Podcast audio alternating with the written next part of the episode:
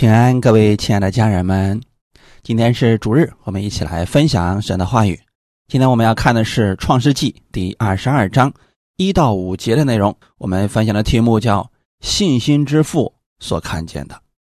《创世纪》二十二章一到五节，这些事以后，神要试验亚伯拉罕，就呼叫他说：“亚伯拉罕。”他说：“我在这里。”神说：“你带着你的儿子。”就是你独生的儿子，你所爱的以撒，往摩利亚地去，在我所要指示你的山上，把他献为燔祭。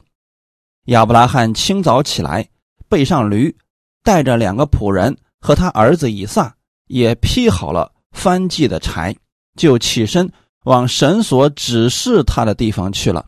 到了第三日，亚伯拉罕举目远远的看见那地方。亚伯拉罕对他的仆人说：“你们和驴在此等候，我与童子往那里去拜一拜，就回到你们这里来。”阿门。我们先来做一个祷告。天父，感谢赞美你，感谢你预备这样美好的时间，让我们再次来到你的面前，领受你的供应。新的一周的开始，我们愿意再次回到你的话语当中。在你的话语当中得着力量，得着帮助，因为你的话语就是我们脚前的灯，是我们路上的光。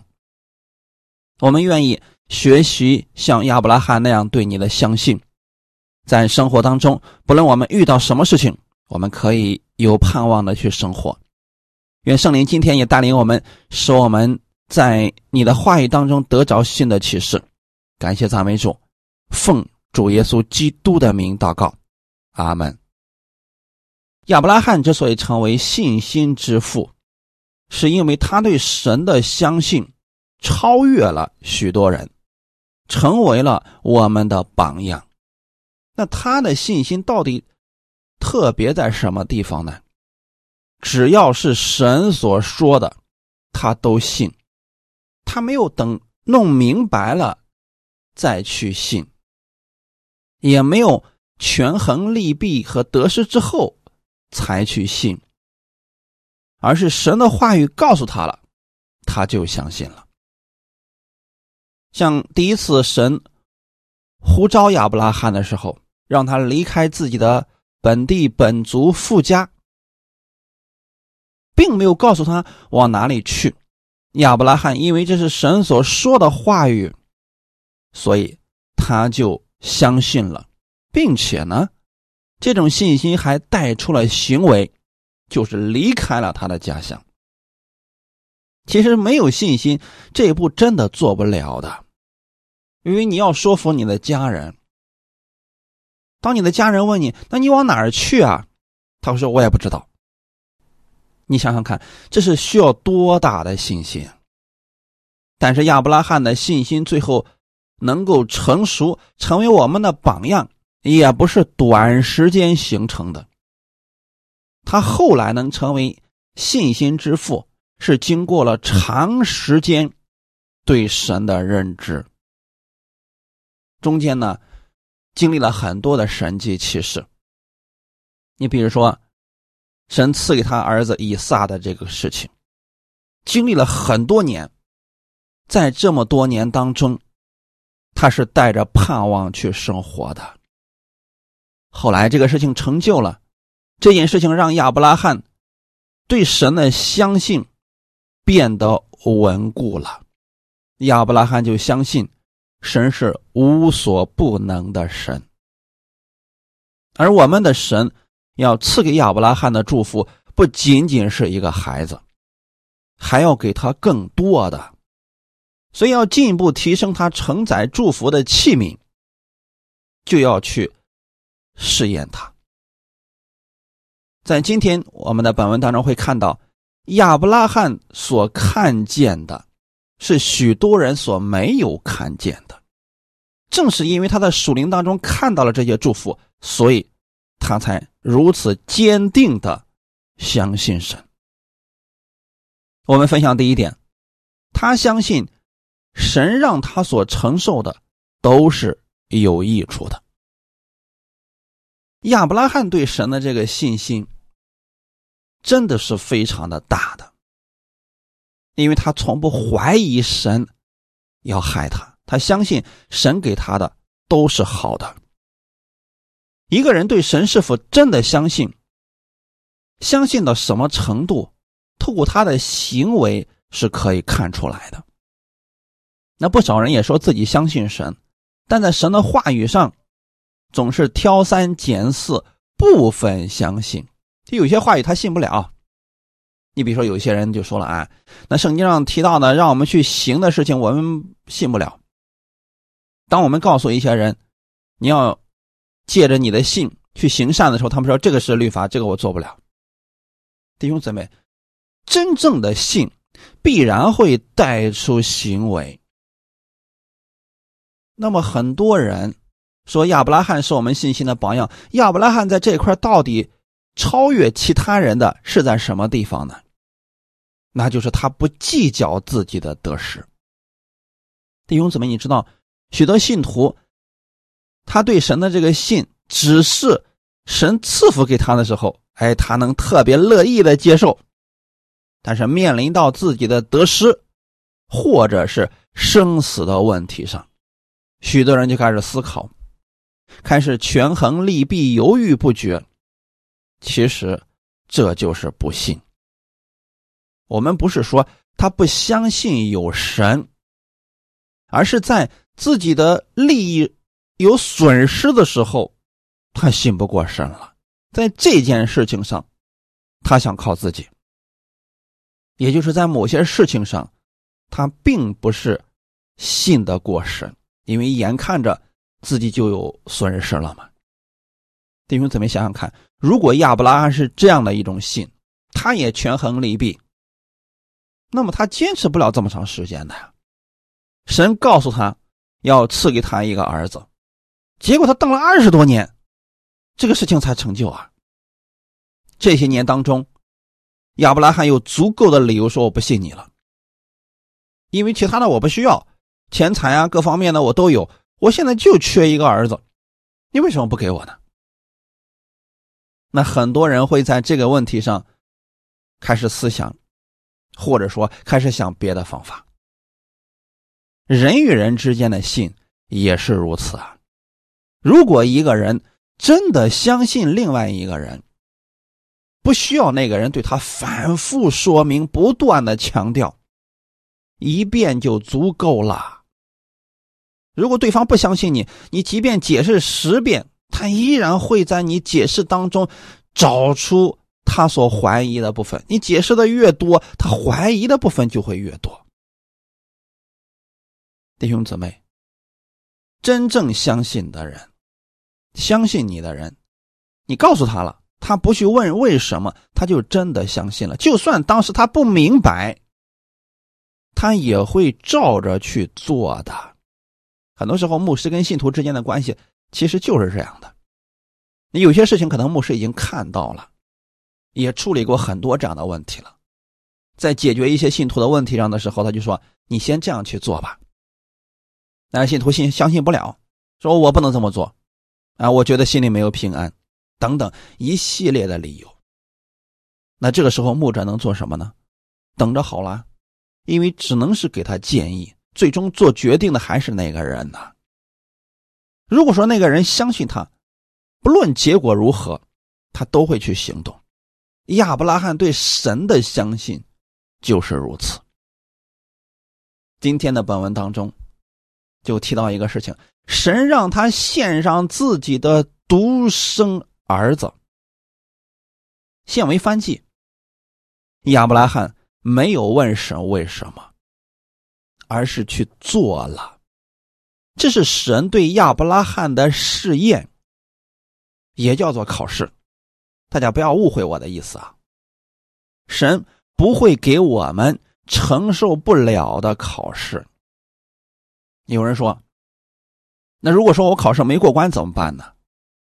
神也不会因此惩罚你，你需要继续领受话语和信心，下次继续，直到合格了，神就把相应的福赐给你了。阿门。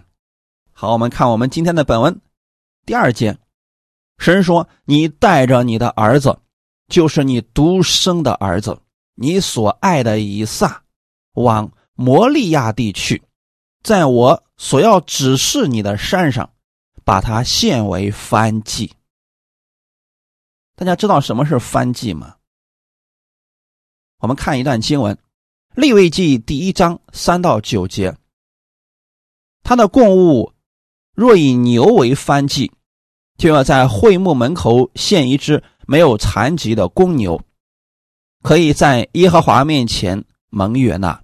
他要按手在燔祭生的头上，燔祭便蒙悦纳，为他赎罪。他要在耶和华面前宰公牛，亚伦子孙做祭司的要奉上血，把血洒在会幕门口坛的周围。那人要剥去翻祭生的皮，把翻祭生切成筷子。祭司亚伦的子孙要把火放在坛上，把柴摆在火上。亚伦子孙做祭司的要把肉块和头。并只油摆在坛上火的柴上，但翻祭的脏腑与腿要用水洗，祭司就把一切全烧在坛上，当作翻祭，献与耶和华为馨香的火祭。阿门。到立位祭的时候啊，这个翻祭的条例已经非常的明细化了。但是在亚伯拉罕时期呢，那个时候的翻祭，就是把祭牲放在柴上，把它全给烧了。当然，这个血也是要流出来的。因此，神让亚伯拉罕把自己的独生儿子献为翻祭，亚伯拉罕是非常清楚这个流程的，因为他之前的时候呢。很多次的给神都献祭了，包括他的儿子以撒也是非常清楚这些献祭的流程的，因为有他们到那个摩利亚山的时候的，他儿子就说了：“说父亲啊，你看柴都有了，可是寄生在哪里呢？”弟兄姊妹，这就说明了以撒也是知道。如何去献燔祭的？可现在的问题是，大家流程都知道了。神让亚伯拉罕杀了自己的儿子，把他烧在坛上。这件事情对亚伯拉罕来讲，这是需要多大的信心才能去做的事情啊！因为老来得子，就这么一个儿子。现在十多岁了，都能够扛着柴上山了。就在这个时候，神说：“你把你的儿子献给我吧。”就这一个儿子呀，大家可以想象，如果说亚伯拉罕有一百多个儿子，他可能献一个自己不怎么喜欢的儿子，他心里还没有这么样的舍不得。这些事情。亚伯拉罕相信神，所以说，弟兄姊妹，一个人对神是否真的相信，就在他的行动上可以体现出来，因为行动是信的一个外在的表现。一个人行为如何，他里边所信的就是那个样子的。阿门。那这个人相信你，所以呢？他去听你的讲道，你所说的他能够听了去做。如果一个人不相信你，那你告诉他了，他也不会放在心上，也不会照着去做的，那就多说无益了呗。神没有天天对亚伯拉罕说：“把你的儿子献为燔祭给我吧。”只是说了一遍，然后亚伯拉罕领受在心里边了。虽然他当时不明白，但是他还是照神的话语。去行了，所以在这点上，我们需要去效法亚伯拉罕的信心。那亚伯拉罕到底他看见了什么，才让他有如此大的信心呢？那就是盼望，复活的盼望。彼得前书第一章六到九节。因此，你们是大有喜乐，但如今在百般的试炼中，暂时忧愁，叫你们的信心既被试验，就比那被火试验仍然能坏的金子更显宝贵，可以在耶稣基督显现的时候得着称赞、荣耀、尊贵。你们虽然没有见过他，却是爱他。如今虽不得看见。却因信他，就有说不出来、满有荣光的大喜乐，并且得着你们信心的果效，就是灵魂的救恩。阿门。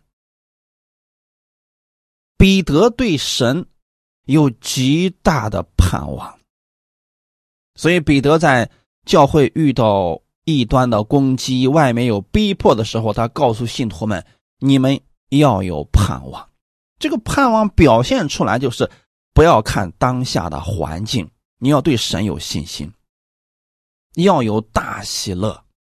虽然当下环境不好，有百般的试炼，你把这些试炼看作是神对你的考试。可能在这些试炼当中，你会有忧愁，因为很多事情你不愿意看见，它还是发生了。在这些事情的过程当中，你要看见神，而不要总盯着这些环境的。当我们在环境当中看到神依然坐着为王，我们的信心就产生了。这个时候，就是检验信徒是否对神有信心的时候了。这些外在的环境。其实是一种考试。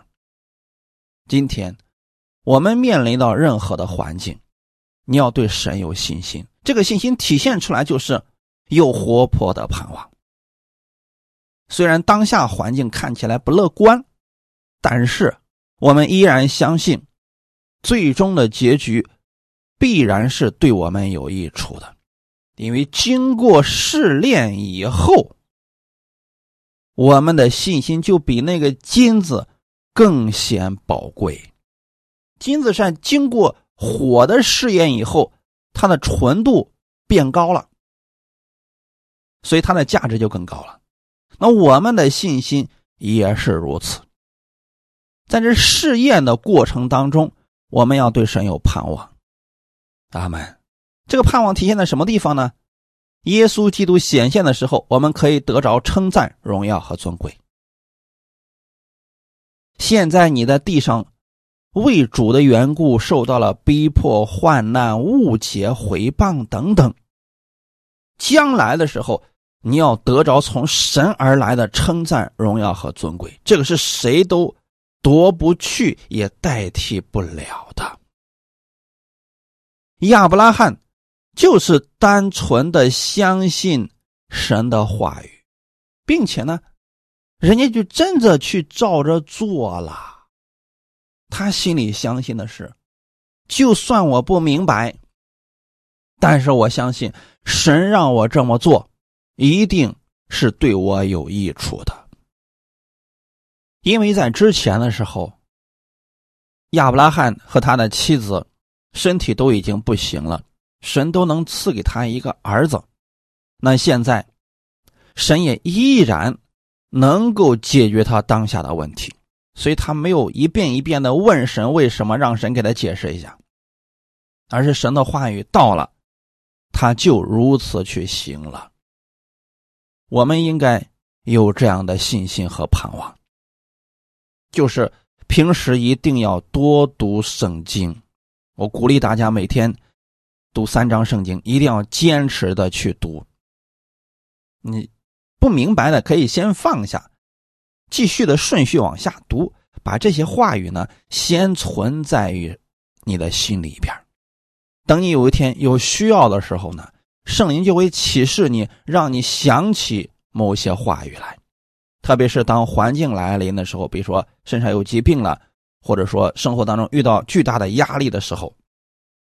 你一个人静下来，闭上眼睛向神祷告的时候啊，神就会借着你过去所读的那些经文，把你现在所需要的话语给你，甚至你会在祷告当中得着神的启示，就像亚伯拉罕一样。那神能对他说话，他能够听得见。阿门。我们应该有这样的盼望。就是在这个地上，我们应该学习亚伯拉罕这样单纯的相信。阿门。不论发生什么事情，不论这个世界怎么样改变，他相信神让他所做的事情一定是对他有益处的。就算他当时不明白，他依然相信神。那如果我们总是等着神给我们解释明白了，我们才去相信，啊，这个时候很多的祝福啊，你就错过了。阿门。虽然现今我们不得看见，就是耶稣已经回去了，那你是如何相信耶稣的呢？透过圣经，透过传福音的人，你也没有见过耶稣啊。可你为什么能相信他呢？因为神把这些话语放在这里，你单单的相信了，你相信，你就得救了呀。我们的得救，我们也没有感觉，也看不见呀。不是说得救的人都有一个梦，神告诉他啊，我看见你了，你得救了，你名字记在生命册上，这样的话我们心里就有确信了。可这一切都没有，你还是相信你是得救的人。把这份信心持守到底，并且你还要相信耶稣要再次来到这个世界上，要接你回去，这就是盼望。我们带着这种盼望，持续的相信，无论发生什么事情，你心里边总是会有喜乐的。阿门。这就是。信心的果效。当我们有这种信心的时候，我们就可以看见神的救恩。得救的时候是这样的，在生活当中遇到问题了，你期待神救我们，也是如此呀。很多时候，信徒们遇到问题了，遇到困惑了，遇到压力了，他们祷告了，这个时候需要带着盼望，忍耐等候。这就是信心的果效了。有不少人是祷告了几次之后啊，发现情况没改变，哎，不祷告了，甚至灰心绝望，不走了。那这样很难看到这信心的果效，对吗，弟兄姊妹？所以，不管发生什么事情，我们用喜乐的心来面对。当然，有一件事情除外，就是自己犯罪受击打了，这个事情除外啊。你为神的缘故去传福音、去做神的工，受到逼迫了，受到毁谤和委屈了，你要持续的相信，神知道你的一切，并且他会是万事互相效力，最终让你得益处。阿门。我们分享第二天，亚伯拉罕所信的是神本身。而不是神迹。看一下《创世纪》第二十二章九到十二节，他们到了神所指示的地方，亚伯拉罕在那里筑坛，把柴摆好，捆绑他的儿子以撒，放在坛的柴上。亚伯拉罕就伸手拿刀要杀他的儿子。耶和华的使者从天上呼叫他说：“亚伯拉罕，亚伯拉罕。”他说：“我在这里。”天使说：“你不可在这童子身上下手，一点不可害他。现在我知道你是敬畏神的了，因为你没有将你的儿子，就是你独生的儿子留下不给我。”阿门。这段经文其实很有意思，亚伯拉罕不是在作秀，而是真的。甘心乐意的把自己的儿子献上，而以撒呢，也是甘心乐意的把自己献上的。这两个人都必须是甘心乐意的啊！如果以撒哭哭啼啼不愿意死，那他也没办法。亚伯拉罕又不能真的强行把自己的儿子又捆在那个地方，那以后父子两个是不是就反目成仇了呀？必须是两者都同意的呀。那亚伯拉罕带着自己的儿子到了神所指示的地方，亚伯拉罕就把坛筑好，把柴摆好，最后就说服了他的儿子，自己为什么要这样做？是因为神如此说了。弟兄姊妹，我们可以在这儿默想一下亚伯拉罕和他儿子以撒的这个信心，为什么？后期以撒能如此的蒙福，是因为他也是如此的相信神呐。你看，许多人都特别羡慕以撒的一生，几乎没有什么坎坷，几乎没有什么艰辛。可是以撒在很小的时候，他就对神有如此大的信心了，他对神也是有盼望的呀。你知道，现今。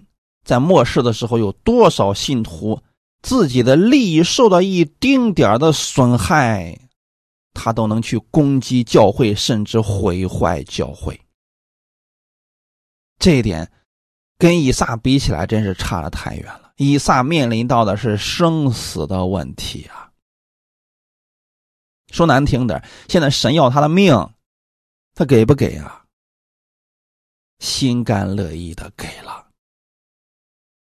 所以这个时候呢，亚伯拉罕把自己的儿子捆绑了，放在柴上，就要伸手杀他的儿子了。就说明此时此刻，亚伯拉罕心意已决。走到这一步的时候，只能说明亚伯拉罕对神的信心已经达到了极致。这个极致不是说他愚昧的相信，也不是神特别的残忍就要他的儿子，而他相信的是神能使无变有，也能使他的儿子死而复活。这才是亚伯拉罕真实的相信，他相信神有这个能力。那如果我们今天在世界上受到了一点损失，受到一点委屈，我们哭哭啼啼不愿意信了啊，主啊，快点降雷把那个人给劈了吧，我们就暴躁不安。这说明人还是不相信神，或者说人可能更在乎的是自己利益的得失而已。这焦点还是在自己身上，而不是在神的身上。亚伯拉罕。他的焦点是在神的身上，他可以失去其他的一切，但他不能失去这位神，所以他才乐意按照神的话语去做。他首先可能要说服自己，其次要说服他的儿子。可在现今的很多的信徒的心里边，一旦神的话语跟他所想的不一样的时候，他是想尽力的去。说服神，这一点上，我们需要默想一下啊。亚伯拉罕真的相信神能让他的儿子死而复活，所以他就准备拿刀杀他的儿子的时候，这个时候神迹产生了。耶和华的使者从天上呼叫他说：“亚伯拉罕，亚伯拉罕。”他说。我在这里，天使说：“你不可在这童子身上下手，一点不可害他。”现在我知道你是敬畏神的了。那可能很多人读到这儿的时候就说了：“啊，那我知道了，神也就是借着这个事儿啊，吓唬吓唬亚伯拉罕，试验一下亚亚伯拉罕，并不是真要他的儿子。其实不对，这种说法。”不正确，因为亚伯拉罕并不知道神后面会差使者去拦阻他的这件事情，所以许多人是怀着诡诈的心去想神，才会有这样的结论的。亚伯拉罕是真的把自己的儿子献上了，虽然说他不真的舍不得，不是不愿意，他是舍不得，因为毕竟就这么一个儿子呀。但是神看到了亚伯拉罕的心，神不是真的要他的儿子。我们一直强调，我们的神他不缺乏什么，他反而要把他的祝福、生命要给人的。但他要人的是什么呢？完全相信他，对他有盼望。亚伯拉罕做到了这一点啊。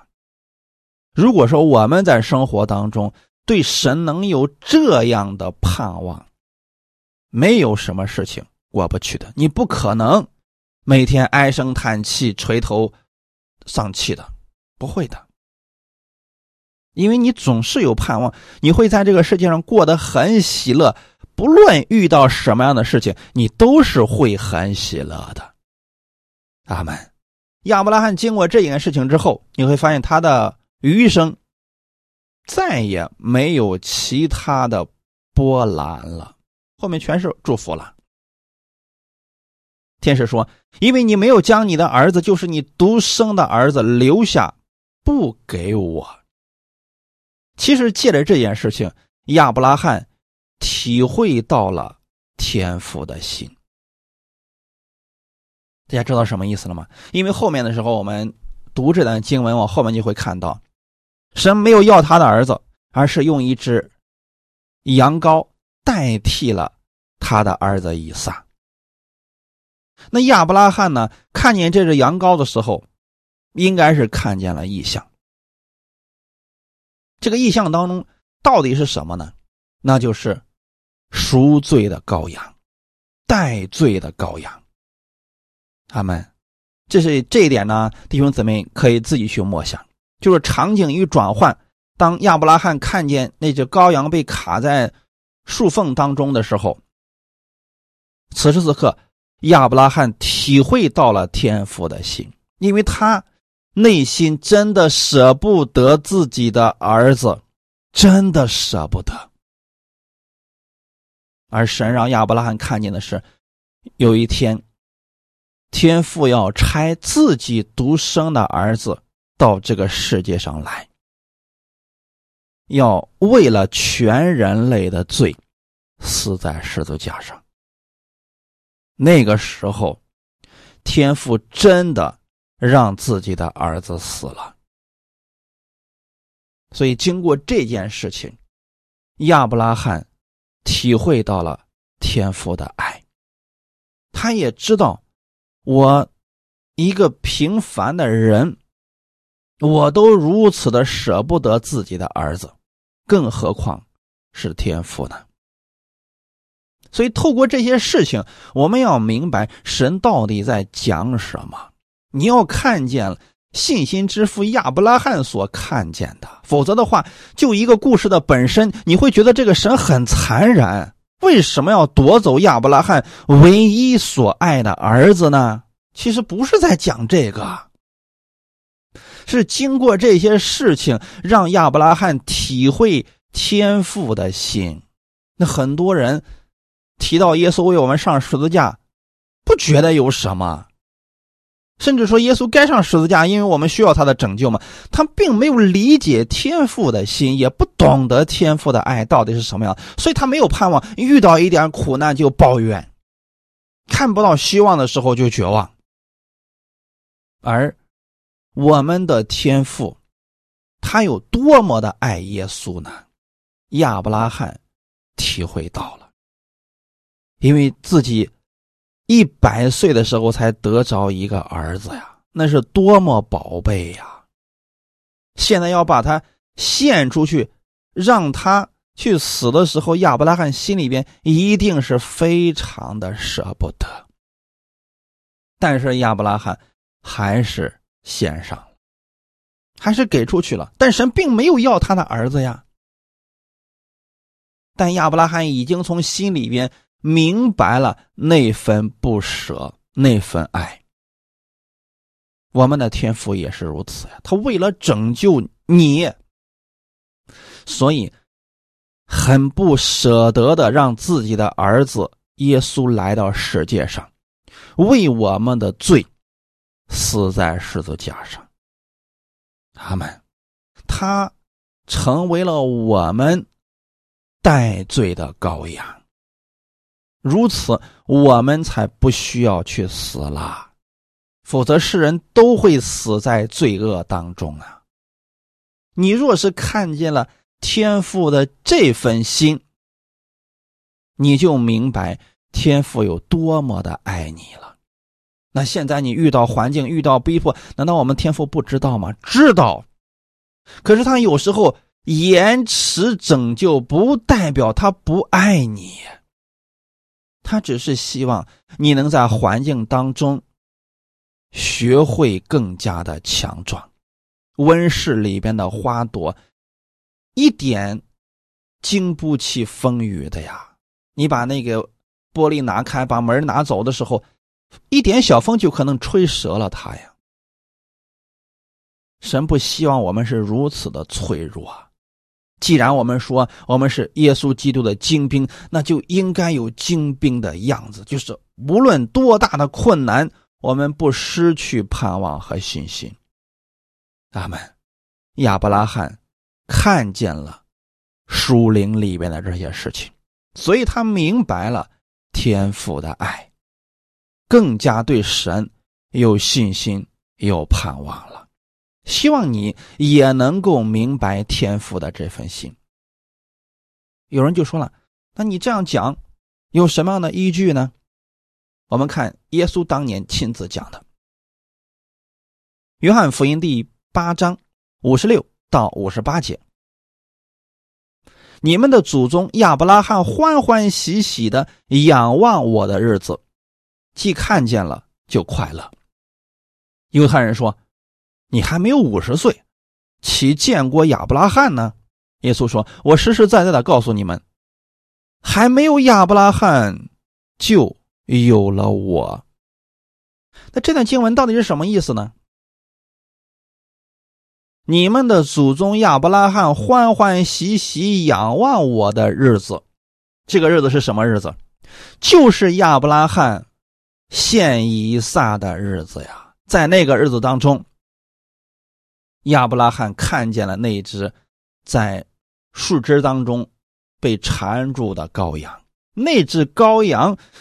预表的就是我们的耶稣基督呀，所以当亚伯拉罕看见这只羔羊的时候，他心里边喜乐了，因为他明白了天父对他的爱，他明白了这只羔羊可以代替他的儿子，他就喜乐，而那份喜乐有多大，你们能想象得到吗？亚伯拉罕确实甘心乐意的献上自己的一切给神，可是神并没有要他的，而是用一只羔羊代替了他儿子的生命。也就是说，神给了他更大的祝福呀。那今天很多信徒给神献上一点的时候啊，那是吝啬的、算计的呀，真是献不上啊。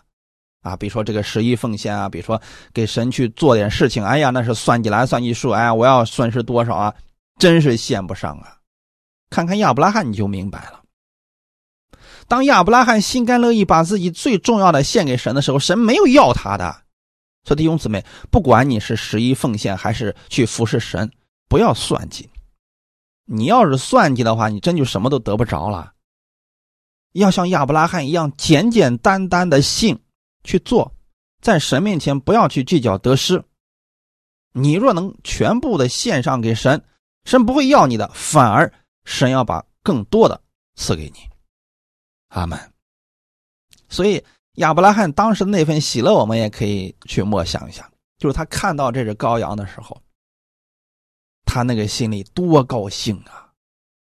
因为献祭没有羔羊是没法献的呀。现在他的儿子不用死了，他看见一只羔羊了，神预备了羔羊了，所以他可能后来之后见人就说：“啊耶和华必有预备啊！”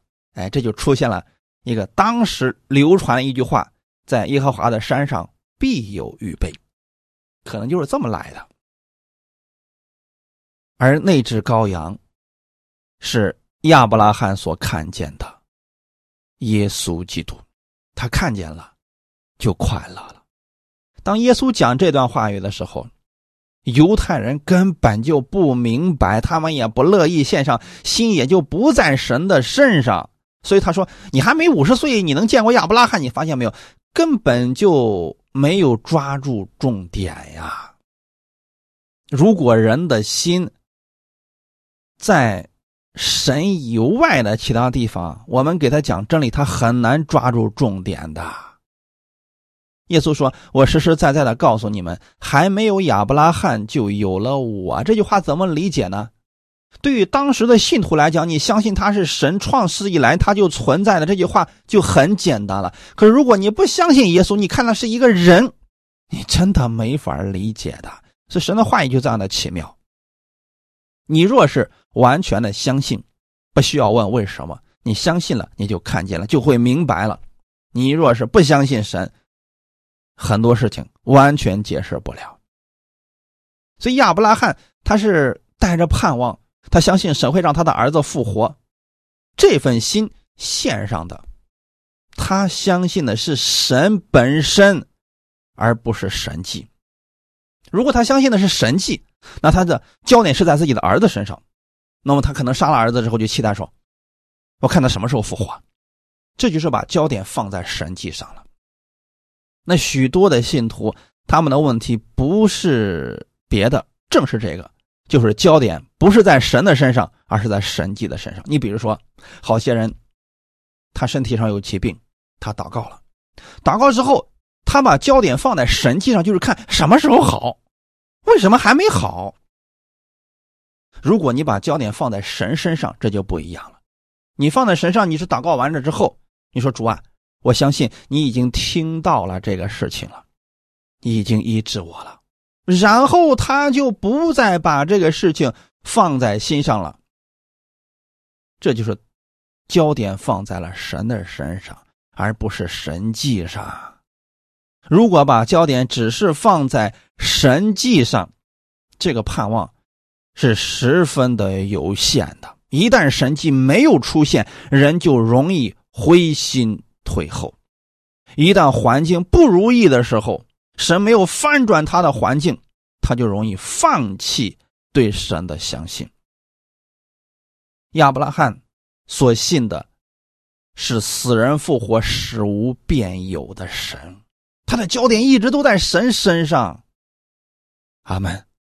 我们看一段经文，《罗马书》第四章十七节：亚伯拉罕所信的，是那叫死人复活、使无变为有的神。他在主面前做我们世人的父，如经上所记：“我已经立你做多国的父。”阿门。有意思了啊！神为什么在这儿对亚伯拉罕说出这样的话语呢？因为这是中肯的评价。当时亚伯拉罕的信心已经达到了这个高度了，他所信的是这样的一位神，而不是神迹，叫死人复活、使无变为有的神。所以。这里强调的中心是神本身。如果你总是期待神迹，这个很危险。为什么呢？因为你会把神当做一个偶像。如果耶稣赐给你没有达到你预期的效果，你可能去拜别的神。你想得着你想要的结果，比如说有些人求财，有的人求名。一旦耶稣没给他，他可能就去拜别的了。这就是把焦点放在了神迹上，而不是神的本身。我愿意弟兄姊妹能把焦点，能把我们的盼望放在神自己的身上，否则你会失去很多祝福的。你看，耶稣在呼召彼得的时候，当耶稣说：“你把船开到水深之处，下网打鱼。”好，彼得这么去做了，结果满满两船的鱼产生了。如果当时彼得的焦点在神迹上，哎，他会去很忙碌的去收拾这些鱼，会把耶稣晾在一边。可当时彼得看到这两船鱼的时候，他来到了耶稣的面前，伏伏下拜：“主啊，我是个罪人，请离开我。”他实际上是向耶稣道歉，说：“我以前小看你了，我觉得你说的话不不对，甚至我会怀疑你的话语，请你原谅我，我不配你这样恩待我。”这才是彼得真实的意思啊！彼得的盼望和焦点是在耶稣身上。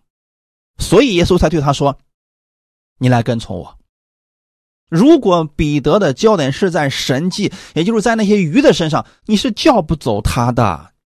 所以弟兄姊妹，当你们去寻找童工的时候，一定要去寻找把焦点和盼望放在神身上的那个人。如果他们只是放在神迹上，你要先把他们的焦点调整到神身上。他们就能看见神迹了，阿门。这点很重要啊。希伯来书第十一章十七到十九节，亚伯拉罕因着信被试验的时候，就把以撒献上，这便是那欢喜领受应许的，将自己独生的儿子献上。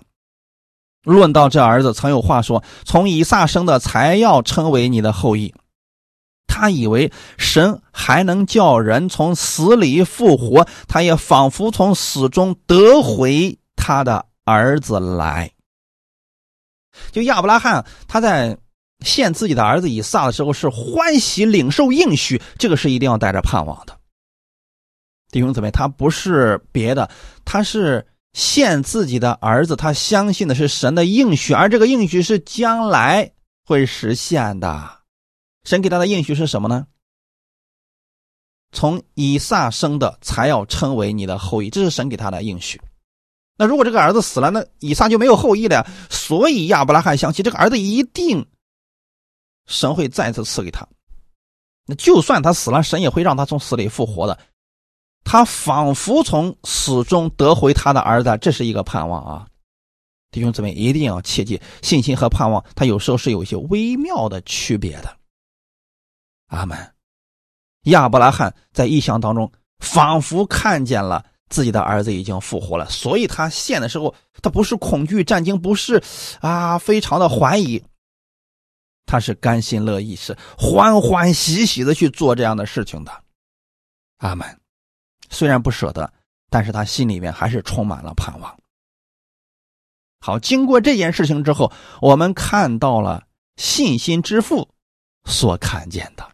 你也要看见亚伯拉罕所看见的，《创世纪》第二十二章十五到十八节，耶和华的使者第二次从天上呼叫亚伯拉罕说：“耶和华说，你既行了这事，不留下你的儿子，就是你独生的儿子，我便指着自己起誓说：论福，我必赐大福给你；论子孙，我必叫你的子孙多起来，如同天上的星、海边的沙。”你子孙必得着仇敌的城门，并且地上万国都必因你的后裔得福，因为你听从了我的话。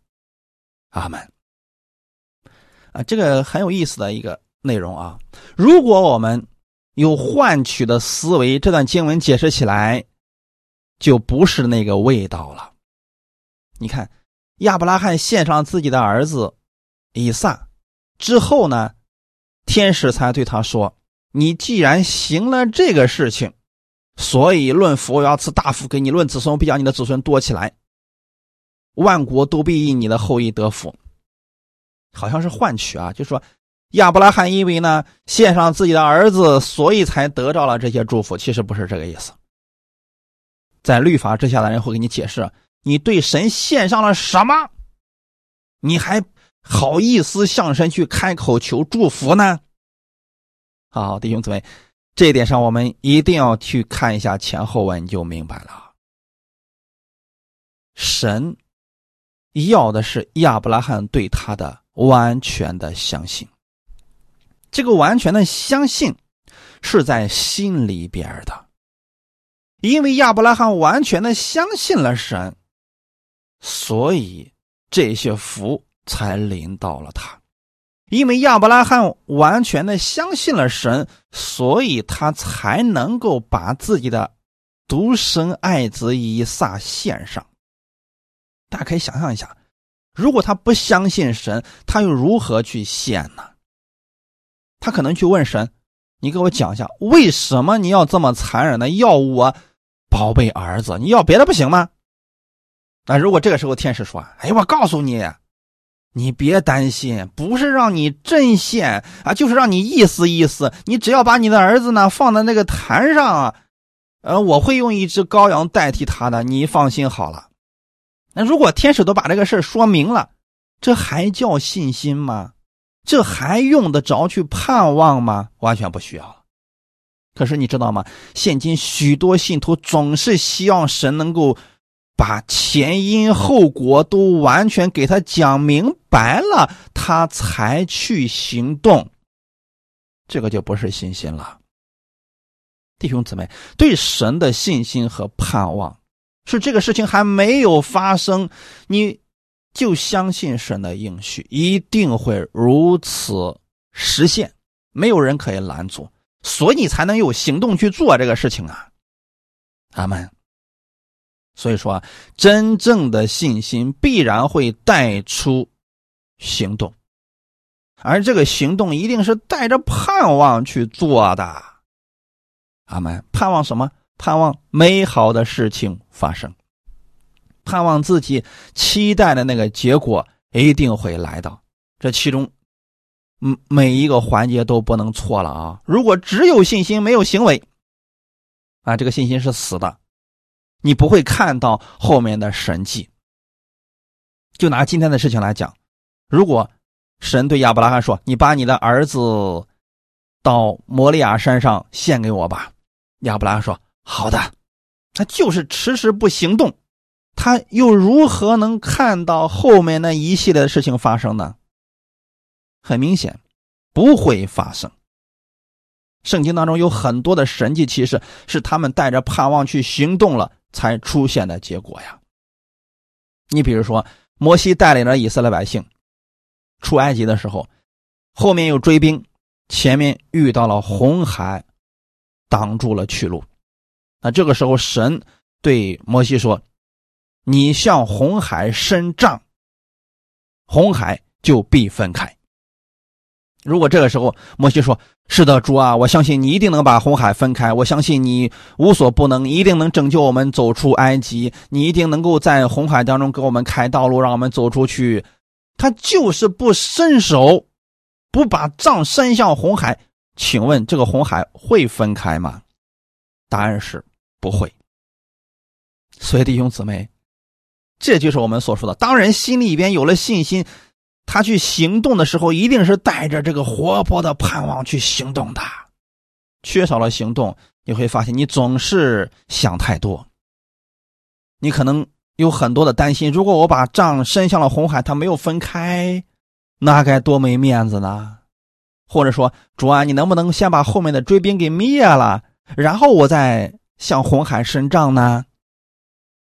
人会有很多的自己心里的打算、惧怕、忧虑等等。这个时候，你要对神有盼望，就是把这一切都放下，就像红海伸杖走出去。阿门。亚伯拉罕因为是行了这些事情，实际上来讲是他里边对神完全的相信了，所以神说：“因为你相信我，你做了这个事情。”我呢，就把各样的福气都赐给你。当你完全相信神，你就会按照神的话语去行，你自然而然的也就能够看到后面的那些祝福和神迹了。